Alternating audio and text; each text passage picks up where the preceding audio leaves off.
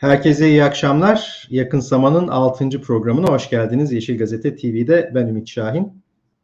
Ben Kürşad Kızıltuğ. Bugün Yakınsama'da ilginç bir kitap üzerine konuşacağız. Aslında bu kitabı bahane edip de bayağı bir yerlere doğru gideceğiz galiba. Kitabımızın ismi Ucubeler. Otonom kolektifi yayınlarından çıkmış. Rebecca Tamas'ın Ucubeler kitabı. Çeviren Otonom'un cadıları Bilge Tanrısever, Ece Durmuş ve Melis İnan. İnsan ve insan olmayan üzerine denemeler alt başlığıyla bir deneme kitabı, bir edebiyat kitabı aslında. Ve yazarı da 1988 doğumlu genç bir İngiliz şair. Aslında şiirleriyle, şiir kitaplarıyla daha çok tanınıyor ama anladığım kadarıyla böyle denemeleri de var. Bu kitap vasıtasıyla birazcık günümüzün aslında krizler çağının insanlar ve insan olmayanlar üzerinden yarattığı duygular üzerine biraz bugün konuşacağız. Kürşat, istersen sen birazcık yazardan bahset, sonra başlayalım. Tamas'ın şiirleri ve eleştiri yazıları The White Review, The Chicago Review, Some Such, The London Review of Books ve Granta gibi birçok mecrada yayımlanmış. Spells Occult Poetry for the 21st Century kitabını Sara Shin'le birlikte derlemiş. Şiirlerin tam halleriyle ilk kez bir araya getirdiği Witch 2019 yılında Penned in the Margins tarafından yayınlanmış. Şiir Kitapları Derneği'nin bahar dönemi önerileri arasında yer alan kitap, Guardian, Telegraph, Irish Times ve White Review tarafından yılın kitabı seçilmiş ve Paris Review yazarların seçtiği kitaplar arasında yer almış. Rebecca, Manchester Şiir Ödülü'ne layık görülmüş ve Fenton Arts Trust'ın kariyerinin başındaki sanatçıları ağırladığı misafir sanatçı programına kabul edilmiş. The New York Center for Writing Poetry Series'in yürütücülerinden biri olduğu York St. John Üniversitesi'nde de halen yaratıcı yazarlık üzerine dersler veriyormuş. Bu bilgileri Otonom yayınlarının yaptığı biyografi kısmından aldık. Kitaptan biraz bahsetmeye başlayalım genel bir çerçeve olarak. Öncelikle Otonom'un kitabın özgün kapak resmini kullandığını da belirtmek istiyorum. Ya da ona çok farklı baskılarında da kullanılan özgün kapak resmini. Orijinal adı Strangers, ucubeler, yabancı olan gibi değişik anlamlara bir gelebilir. Kitabın bana en çok düşündürdüğü şey, bu kitabı tanımlasam nasıl tanımlarım diye ifade etmek istediğim şey şu olabilir. Birincisi günümüz eleştirel, radikal düşüncelerinin en güncel, en çağdaş problematik alanlarını birbiriyle kesiştiren bir yaklaşım var. Hem politik anlamıyla hem de radikal felsefe anlamıyla. Yani politik anlamıyla derken şunu kastediyorum. Feminist düşünce, queer teori ve LGBT hareketleri, işte hayvan özgürleşme hareketleri, Avrupa merkezci olmayan düşünme biçimleri ve işte postkolonyal teori ya da işte sömürgecilik karşıtı, Avrupa bakış açıları, ırkçılık karşıtlığı, antikapitalist bir sol sosyalist düşünce ve özgürlükçü düşünce ve tabii ki ekolojist düşünce ve çevre ekoloji hareketleri ile kesişimsel bir yaklaşıma sahip politik olarak durduğu nokta. Aynı zamanda da feminizmin yeni materyalist düşüncenin oluşumundaki ana kaynaklarından bir tanesi olan Donna Haraway ve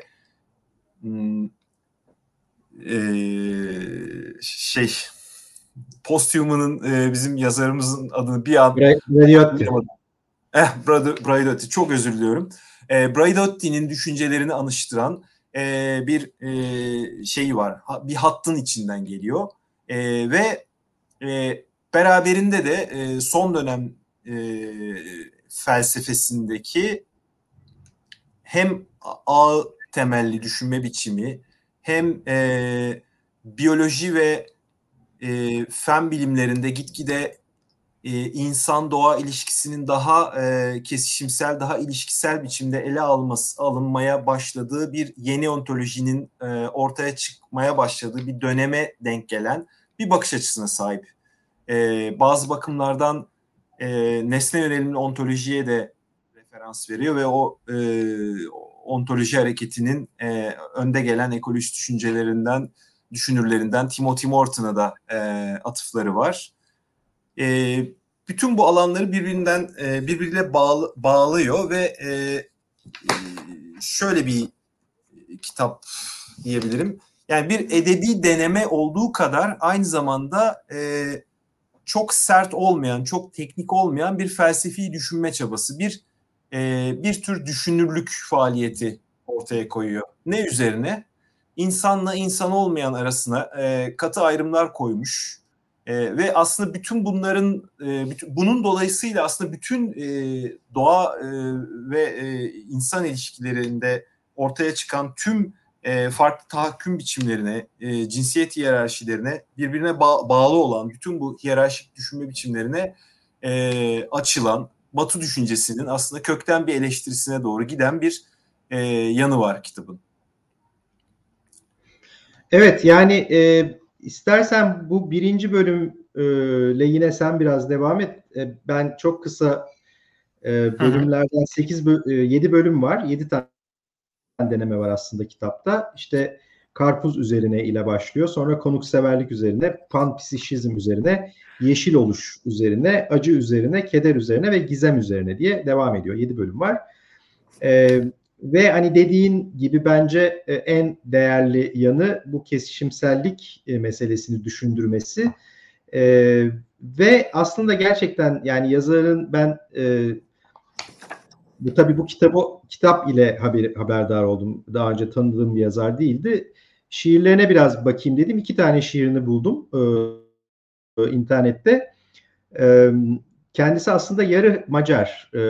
İngiltere'de yaşıyor ve orada büyümüş anladığım kadarıyla ama yarı Macar ve isminden de belli. Şiirleri yani İngilizce olan şiirleri, 2 şiiri hiç fena değildi. Hani benim görebildiğim kadarıyla.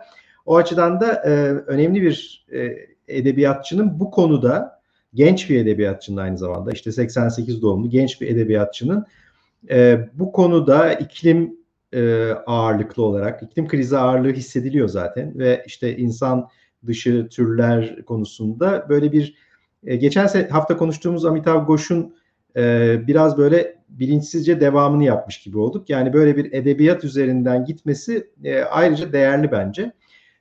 Ben o kitapta özellikle bu keder üzerine bölümü üzerine biraz konuşmak istiyorum ama istersen sen önce ilk bölüm de ilginç. Biraz oradan başlarsan öyle devam edelim. İlk bölümün adı Karpuz üzerine. Aslında bu tamamıyla Amerikan sağının ortaya attığı kötücül bir metafor üzerinden başlıyor. Bu tamamıyla ekoloji hareketine ya da yeşil hareketlere yönlendirilen bir metafor. Maksadı da şu, pejoratif bir şey söylüyor. İşte dışından yeşil görünmekle beraber içi kızıl olan yani işte komünizme aslında bir tür soğuk savaş dönemi ideolojisiyle yeşil harekete bakan bir Amerikan sağının metaforunu kullanıp olumlu bir metafor olarak ters yüz etmeye yönelik bir girişim var bu denemede. Başlığı bu yüzden seçiyor. Fakat bu deneme esas olarak bu tabii ki buradaki metaforun işte kelime anlamları veya bunlar ilgili bir tartışmayla girişmiyor. Daha sonra çok kısaca değindiği bir nokta. Esas olarak yaptığı şey 17. yüzyıl çitlemeleri, İngiltere'de başlayan çitleme hareketi ve o çitleme hareketiyle eş zamanlı olarak gelişen ortak olan alanların, ortak kullanım alanlarının korunmasına yönelik bir takım radikal girişimlerle kendisini gösteren dönemin bir eşitlikçi ya da belki bugünkü bakış açısıyla söylersek proto-komünist ya da proto-sosyalist hareketi olarak görebileceğimiz Leveler ya da Digger olarak da bilinen bir hareketi anlatarak başlıyor ve o hareketin metinlerinden ve özellikle de hareketin teorik önderlerinden bir tanesi olan Gerard Winstanley'in metinlerinden yola çıkarak ortak olanlara yönelen mücadele ile bugünün yine ortak olanlarına, yani en büyük ortak olan tabii ki burada gezegenimiz oluyor, ortak olanlara yönelik mücadele arasındaki bir tür tarihsel süreklilik meselesine gelip bağlanıyor. Şimdi buna geçmeden önce biraz bu Leveler ya da Digger olarak bilinen, yani eşitleyiciler veya kazıcılar olarak da Türkçe'de ifade edilen gruptan çok kısaca da ben de bahsetmek isterim. Çünkü bunlar benim bir anlamda çağdaş antikapitalist hareketlerin kökenleri açısından çok önemli bulduğum hareketlerdir. Daha da geriye de giden bir tabii ki hikaye var. Yani şöyle 1200'lerde de bu tür hareketler var. Mesela İngiltere'de 1299'da idam edilen bir John Ball figürü vardır. Çekoslovakya'da Çeklerin önemli ulusal liderlerinden biri olan Jean Hus vardır.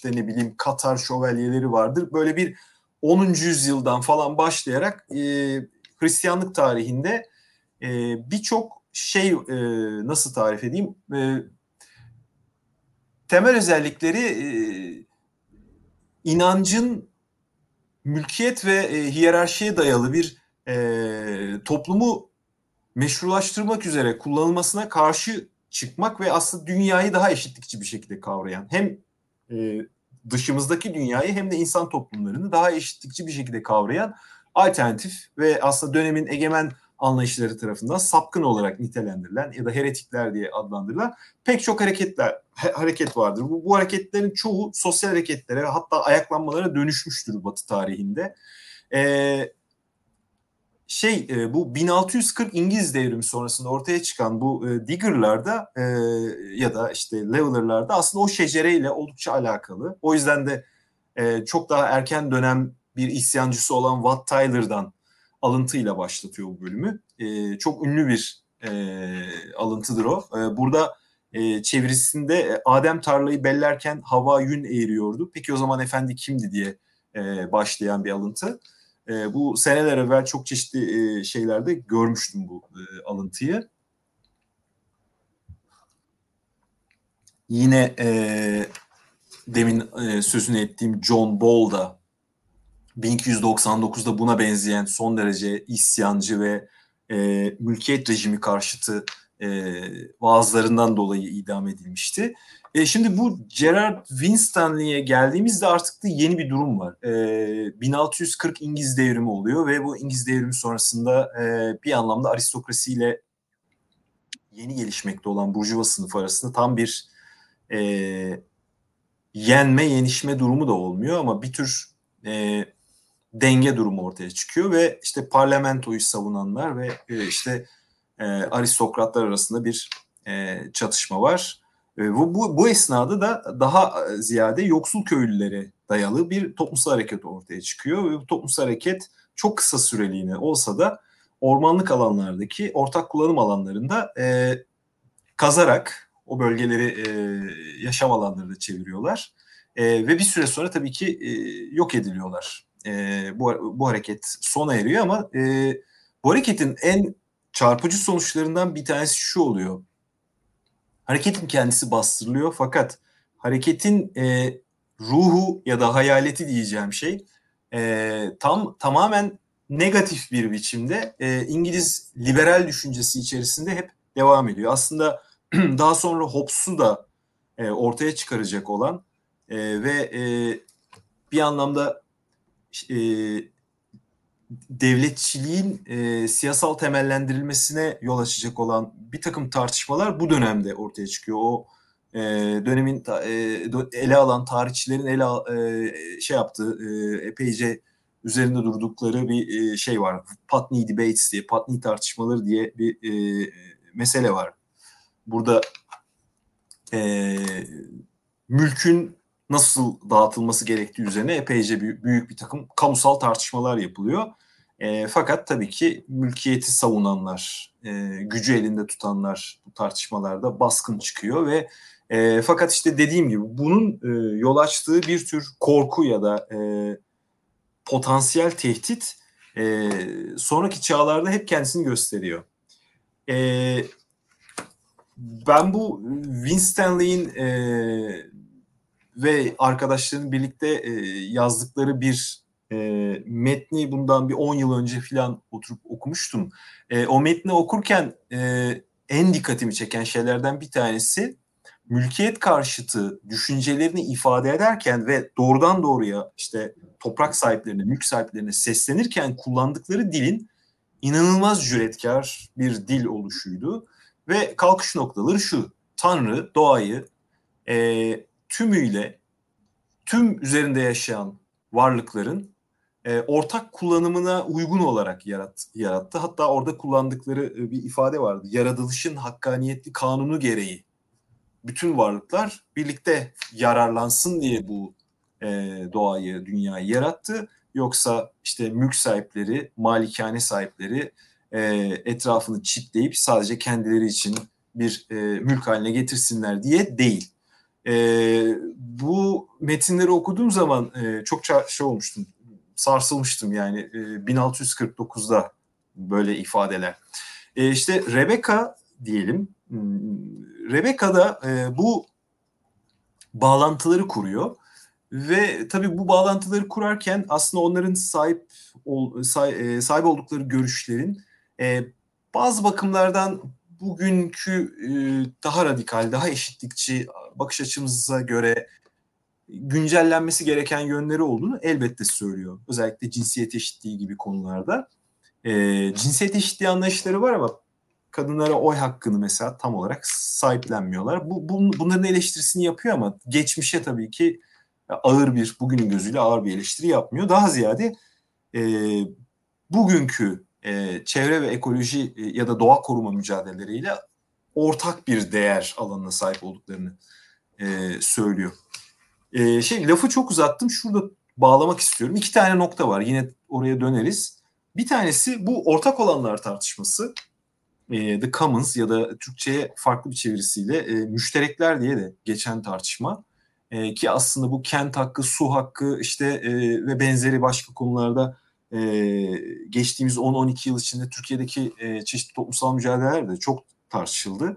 Ve biraz da aslında bizim buradaki kendi jargonumuza da bir girdi yaptı. Bu tartışmaları bir toplumsal tarihçiler ele alıyor. İngiltere'de filan bunun üzerine çalışan epeyce tarihçi var. Bir de Marksizmin çok daha yeni bir kolu, versiyon olan otonomist Marksistler epeyce bu konular üzerine giriyorlar.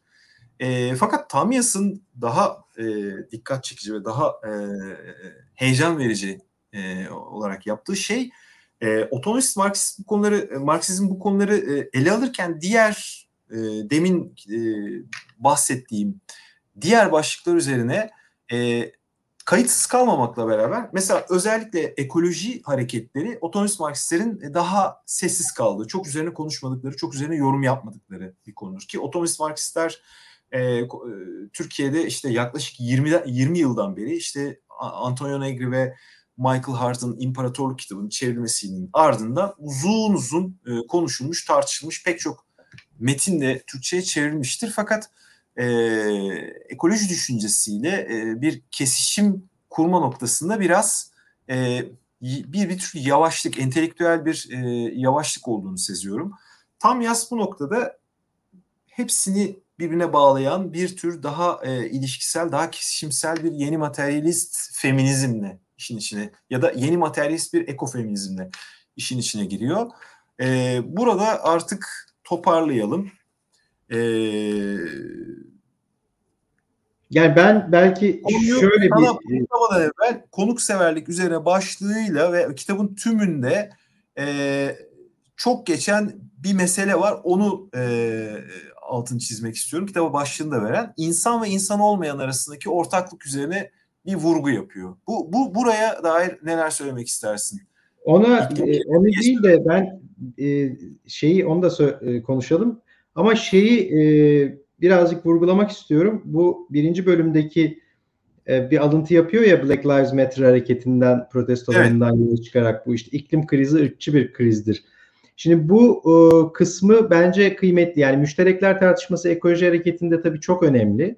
Yani her şeyden önce gezegen bir müşterek, hava bir müşterek, işte su bir müşterek ve bunların aslında kar için yağmalanmasına karşı, yani en basit politik sloganla söylersek işte yağmalanmasına karşı, bunlara el konmasına karşı bir hareket. Yani ekoloji hareketinin bütünü bile yoruma bağlı olarak değişir ama müşterekleri koruma hareketi olarak adlandırılabilir ki bunu yapan çok kaynak var. Buradaki müşterekler meselesinin ötesinde iklim krizindeki ve aslında bütün genel olarak ekoloji meselesindeki eşitsizliklerin payına yönelik vurgusu önemli. İklim krizi neden ırkçı bir kriz? Çünkü etkilenenler genellikle beyaz olmayanlar, işte hakim sınıflardan ya da gruplardan, toplumsal gruplardan olmayanlar. Bir de tabii mesela şeyden bahsediyor bu alıntıladığı bildiride, bir havaalanı protestosundan. Bu zenginler için tasarlanmış bir havaalanında bu havaalanını kullanan birisinin ortalama yıllık maaşı 136.000 euro diyor. Ama havaalanının yapılmak istendiği yerde Newham'da nüfusun %40'ı yıllık 20.000 sterlin veya daha düşük gelirle hayatta kalma mücadelesi veriyor. Ve işte bu işte çok basit, her zaman tekrarladığımız toplumun en zengin %1'inin aslında emisyonların ciddi bir kısmından sorumlu olması. İşte en zengin %1'in kişi başı emisyonu karbon ayak izi 110 tonken en yoksul dünyanın %50'sinin neredeyse karbon ayak izi yok. Yani böyle bir sıfır nokta bir şey. Dolayısıyla bu eşitsizliğin çok önemli olduğunu söyleyerek işte bu antikapitalist hareketin tarihine bağlıyor aslında. Bu anlamıyla bence çok kıymetli. İnsan ve insan olmayan arası meselesi, tabii bunu biraz posthümanist üzerinden tartışmak lazım. Belki biraz bu Bredotti'nin kitabını daha sonra ele alıp buna daha fazla girebiliriz. Ben biraz zaman da ilerlediği için izin verirsen bir keder üzerine bölümünü atlamak istiyorum. Oradan belki tekrar sana sözü veririm kapanışı yapman için. Şimdi ben bu kitapta en ilgimi çeken, en bana enteresan gelen bölüm bu keder üzerine bölümü oldu. Çünkü doğrudan doğruya yazarın dahil olduğu kuşak tabii burada önemli. Yani yazar işte daha yeni, genç bir kuşaktan ve doğrudan doğruya iklim krizinin içine doğmuş olan kuşaktan geliyor. Kendisinin de ergenlik döneminde yaşadığı ciddi bir depresyon deneyiminden bahsediyor. Bu depresyonu işte nasıl aştığını falan anlatıyor.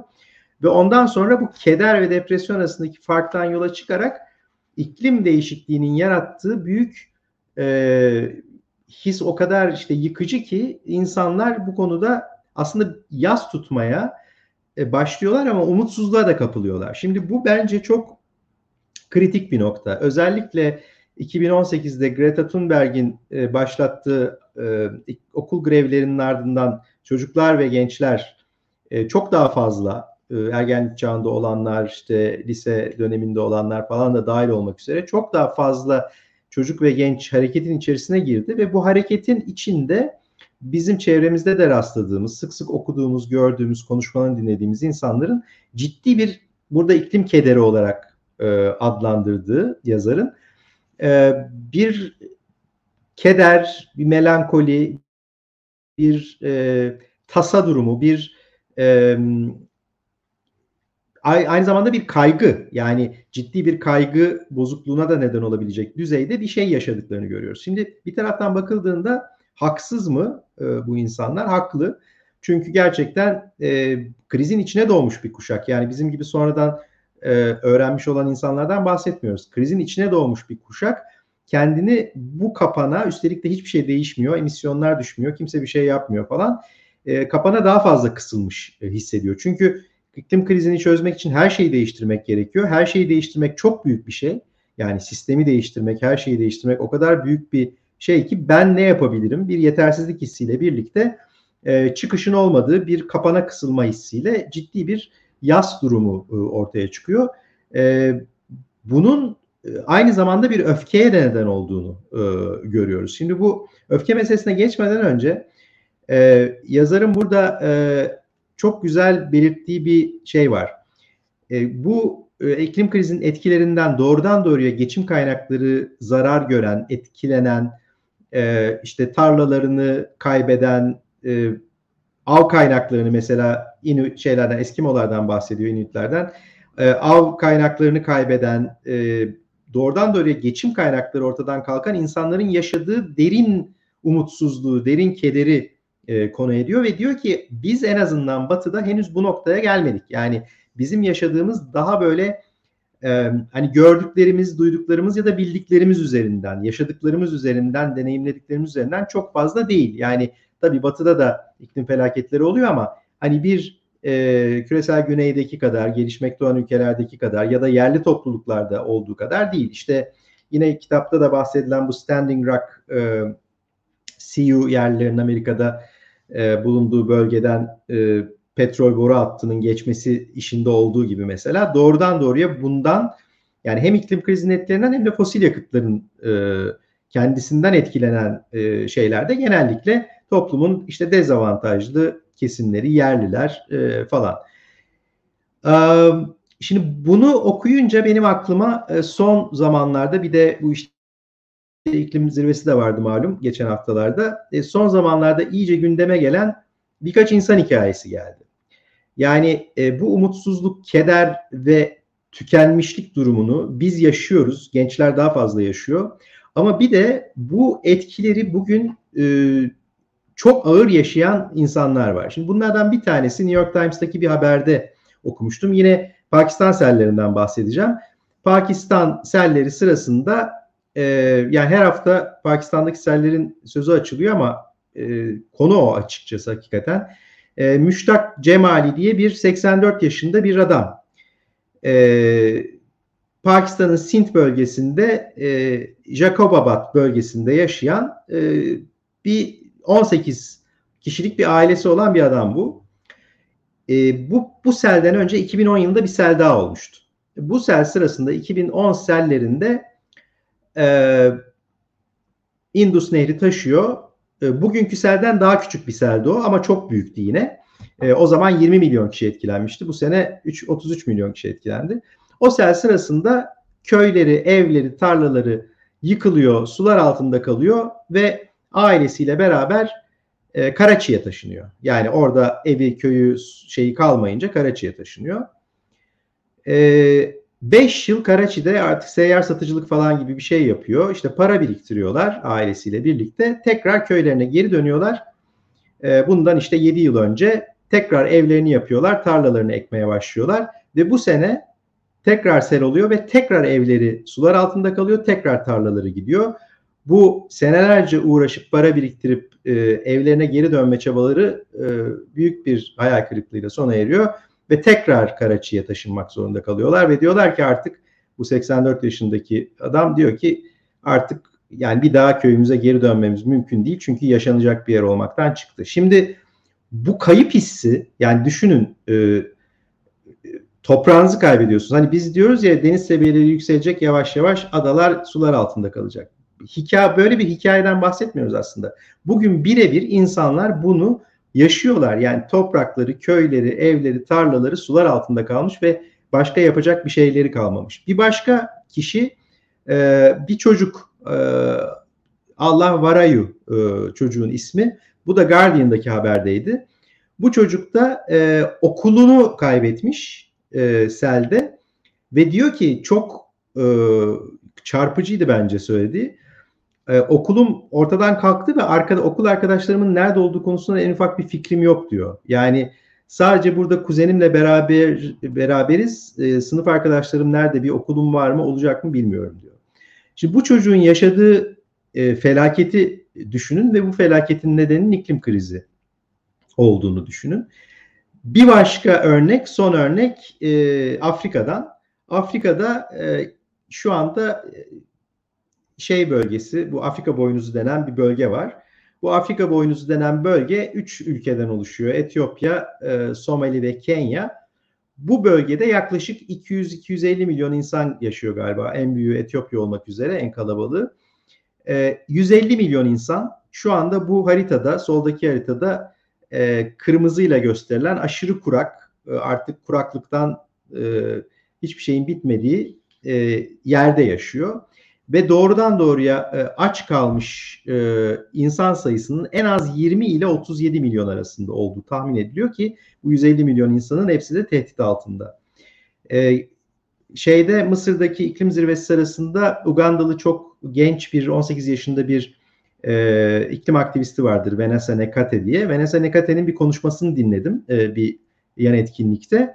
O da Kenya'ya gittiğini ve bu şeyin yaşandığı yerde ki bir hastaneyi ziyaret ettiğini söyledi. İşte bir çocuktan bahsetti ve o çocuğun onun gittiği gün hayatını kaybettiğini söyledi. Yani buradaki insanlar doğrudan doğruya açlıktan ve susuzluktan ölüyor.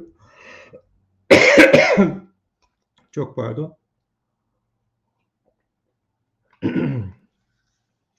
Açlıktan, susuzluktan ölen insanlardan bahsediyoruz. Ve en ironik olan da şu, bu Vanessa Nekate'nin bahsettiği Turkana bölgesi, Kenya'nın kuzeyindeki Turkana bölgesi, bu meşhur 1,5 milyon yıl önce yaşamış olan bu Homo erectus fosili vardır bir tane, Turkana çocuğu diye, onun bulunduğu yer. Yani insanlığın doğduğu yerden bahsediyoruz. İnsanın evrimleştiği bu işte Kenya bölgesi zaten biliyorsunuz. Rift bölgesi yani. Rift bölgesi pardon. Ve orada insanların milyonlarca yıl evrimleştiği ve hayatta kaldığı yerde bugün bu toplum, bu karmaşıklıktaki başarılmış tırnak içinde toplum düzeninde insanlar açlıktan ve susuzluktan ölüyor. Şimdi bütün bunların üzerine açıkçası ben bu yaşanan kederin ve öfkenin hani çünkü şeyleri duyuyorum. Buraya lafı şundan bağlayacağım. İşte insanlara pozitif konuşalım, umut verelim falan filan. Böyle bir şey daha yaygın toplumda. Haksız da değil tabii. Tek çocukların yani bu kadar ağır bir anksiyete yaşamaları falan tabii ki hoş değil. Bir mücadeleyle bunu aşmak lazım. Buna hiçbir kuşkum yok. Ama şunu söylemeye çalışıyorum ya bu keder ve bu öfke haksız değil. Yani son olarak lafı şeye getirip bağlayacağım. Van Gogh'a atılan domates çorbasına. Yani Van Gogh'un tablosuna, İngiltere'deki National Gallery'deki Sunflowers tablosuna atılan işte burada izliyorsunuz domates çorbası herkesi çok öfkelendirdi. Nasıl böyle bir şey yapılır falan. Tabii tabloya bir şey olmadı bu arada. Bunu herkes biliyor. Cam olduğu için önünde. Ama bu çocuklar yani bu genç insanlar 17 yaşında ya da 18 yaşında bu aktivistlerin bu şeyi yani işin taktik yönünü, stratejisini, iklim hareketinin nereye gittiğini falan filan konuşmak bambaşka bir olay ama bu insanların yaşadığı öfkeyi, kederi bizim geleceğimizi elimizden aldınız diye kendilerinden önceki kuşaklara yönelttikleri bu öfkeyi ve yaşadıkları kederi ve anksiyeteyi anlamak lazım yani. Bunu anlamadan bizim sadece bir takım ekonomik terimlerle falan iklim değişikliğini, iklim krizini kavramamız, anlamamız veya çözmemiz söz konusu değil bence. O yüzden ben yani bu Ucubeler kitabındaki bu keder bölümü bana biraz bunları düşündürdü. Bilmiyorum sen ne diyorsun? Şundan bahsetmek istiyorum. Belki de bugünkü çağdaş ekoloji hareketleri, yani iklim hareketinin öncesini oluşturan 1970'lerdeki mesela antinükleer hareketleri de düşündüğümüzde kaygı ya da varoluşsal bir kaygı bu hareketin temelinde kurucu bir rol taşıyor diyebiliriz. Her şeyden önce çok daha erken bir dönemde işte insanların gıdalara, tarım ürünlerine, işte tarım ilaçlarına, tarım ilaçlarının olası sonuçlarına ya da temelde sağlıkla ilgili kaygılar diyelim esas olarak yönelen bir şeyle, belki ilk başta bu motivasyonlarla harekete geçen erken dönem, yani bugüne göre erken dönem olan ekoloji hareketleri için bu tür kaygıların yine bayağı merkezi olduğunu söyleyebiliriz. Yine 2000'li yıllarda özellikle gıdalarda kullanılan işte sentetik maddeler, katkı maddeleri, işte yine tarım ürünlerindeki hormonlar ve genetik olarak müdahale edilmiş işte gıdalardaki bilinmeyen bir takım etkiler ya da işte henüz iklim değişikliğinin etkilerinin üzerine bu kadar düşünmeye daha başlamadan önceki döneme ait bir takım nasıl diyelim halk sağlığı merkezli kaygılar da ya da daha yerel korumacı hareketlerde o bölgenin ekosistemine yönelen bir takım tahripler karşısında duyulan yerel kaygılar, işte ne bileyim su kaynaklarının kirlenmesi ya da işte yerel besin kaynaklarının yavaş yavaş tükenme ya da geçim kaynaklarının ortadan kalkmasına yol açan çeşitli müdahaleler yine aslında oradaki insan hareketlerinin ya da kolektif hareketlerin büyük oranda buna benzeyen kaygılarla hareket ettiğini hatırlamamızı gerektiriyor. Hakeza Türkiye'deki işte en basitinden şeyle başlayacak olursak, işte valide bağ korusu gibi direnişlerden tut da işte gezi direnişine kadar pek çok şey aslında tek başına tamam birçok siyasal bağlantıları olmakla beraber yine de belli bir lokasyonda iktidarın yapabileceklerini görüp daha sonra her yerde yapabileceklerine dair keskin bir öngörüyle alakalıydı. Ve çünkü zaten bugün de bunları yaşıyoruz. Yani işte orman statüsünü kaybetme işte yönelik kararlar, işte ne bileyim Türkiye'nin birçok yerinde işte maden izni ruhsatı verilmesi falan filan, bu gibi şeyler her zaman aslında bu tür kaygıları tetikliyor ve bu hareketleri birbirine bağlayan şey aslında bu kaygıların gitgide ortaklaşması.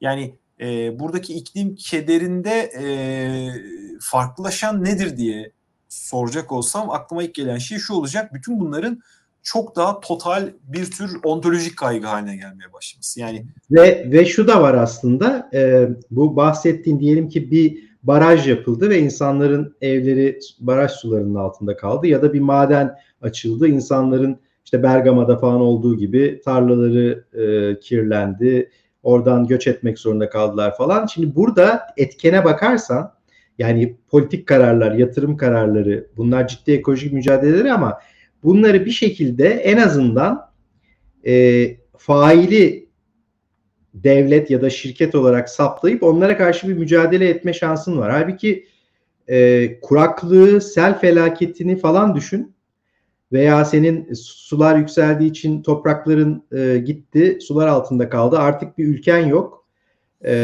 ya da sürüler var. İşte Kenya'da, Etiyopya'da yaşanan şey şu anda. Göçerler var, sürüleri var. Bütün geçim kaynakları o sürüler.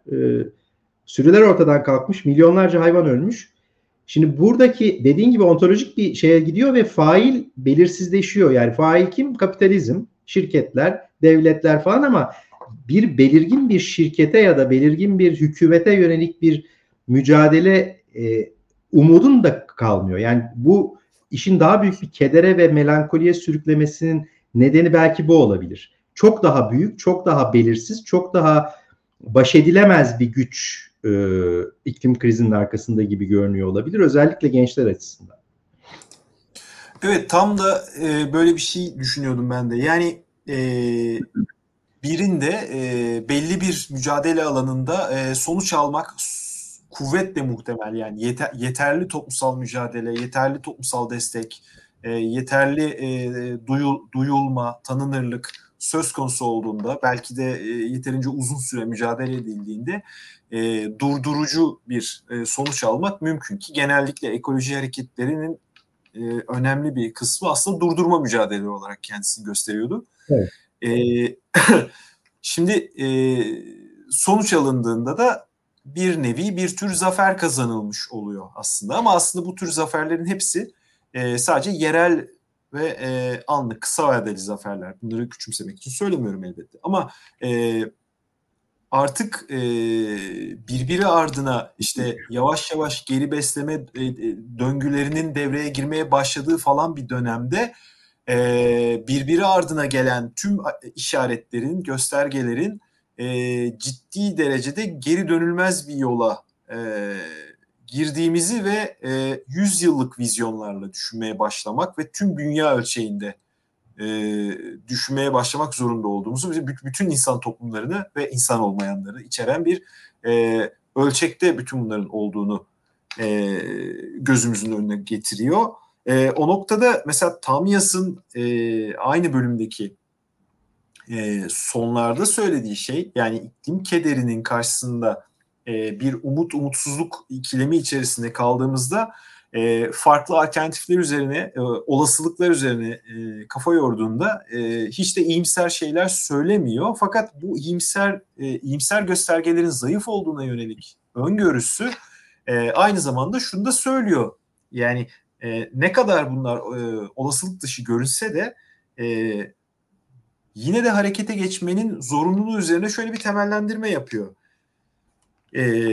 Bütün bunlar mesela kalkınmacı olmayan eşit toplumlar dünyanın dört bir yanında boy verirse sürdürebileceğimiz daha neşe dolu yaşamları da düşünüyorum. Bir şeyin gerçekleşme ihtimalinin düşük olması onu imkansız veya saçma yapmaz. Fakat gelip bağlandığı nokta şu: hissizleşmenin bize bir faydası dokunmayacak. Hiç harekete geçmeden kendimizden nefret etmek bir şeyleri değiştirmeyecek. Umutsuzluğa kapılmak bizi, batıda yaşayanlarımızı, Güney Küre'ye karşı sorumluluklarımızdan ve bizim ülkelerimizin eylemleri yüzünden onların çektiği ızdırapların yükünden azat etmeye yarıyor sadece. Şimdi bu nokta bence çok önemli bir nokta. Önemli, çünkü evet.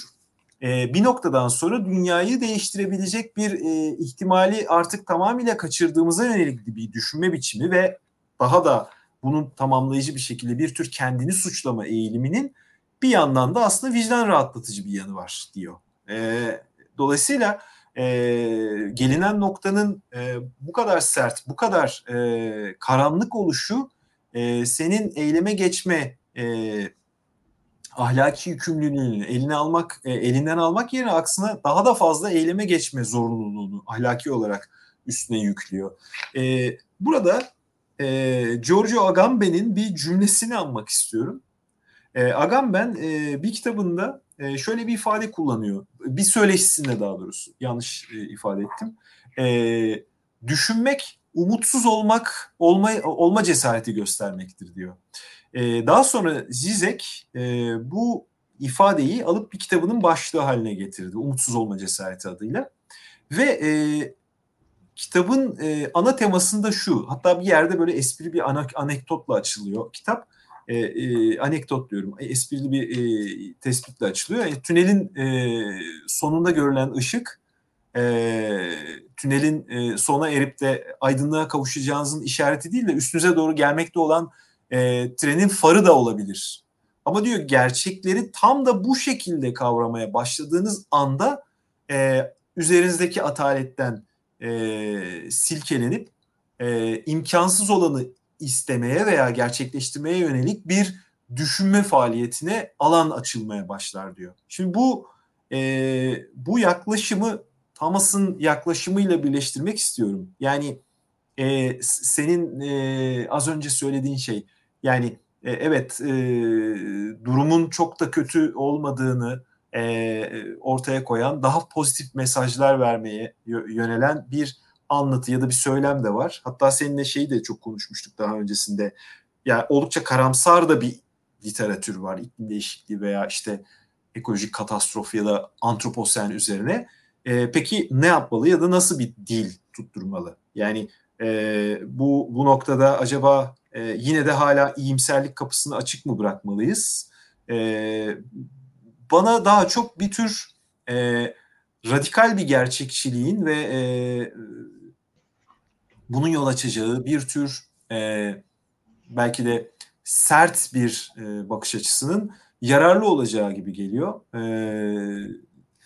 O yüzden de Tamas'ın bu yaklaşımını bir potansiyeli, yani yeniden insan ve insan olmayanlar arasındaki bir tür karşılıklı bağı, sorumluluğu, dünyaya olan bağımızı yeniden idrak etmemizi sağlayacak bir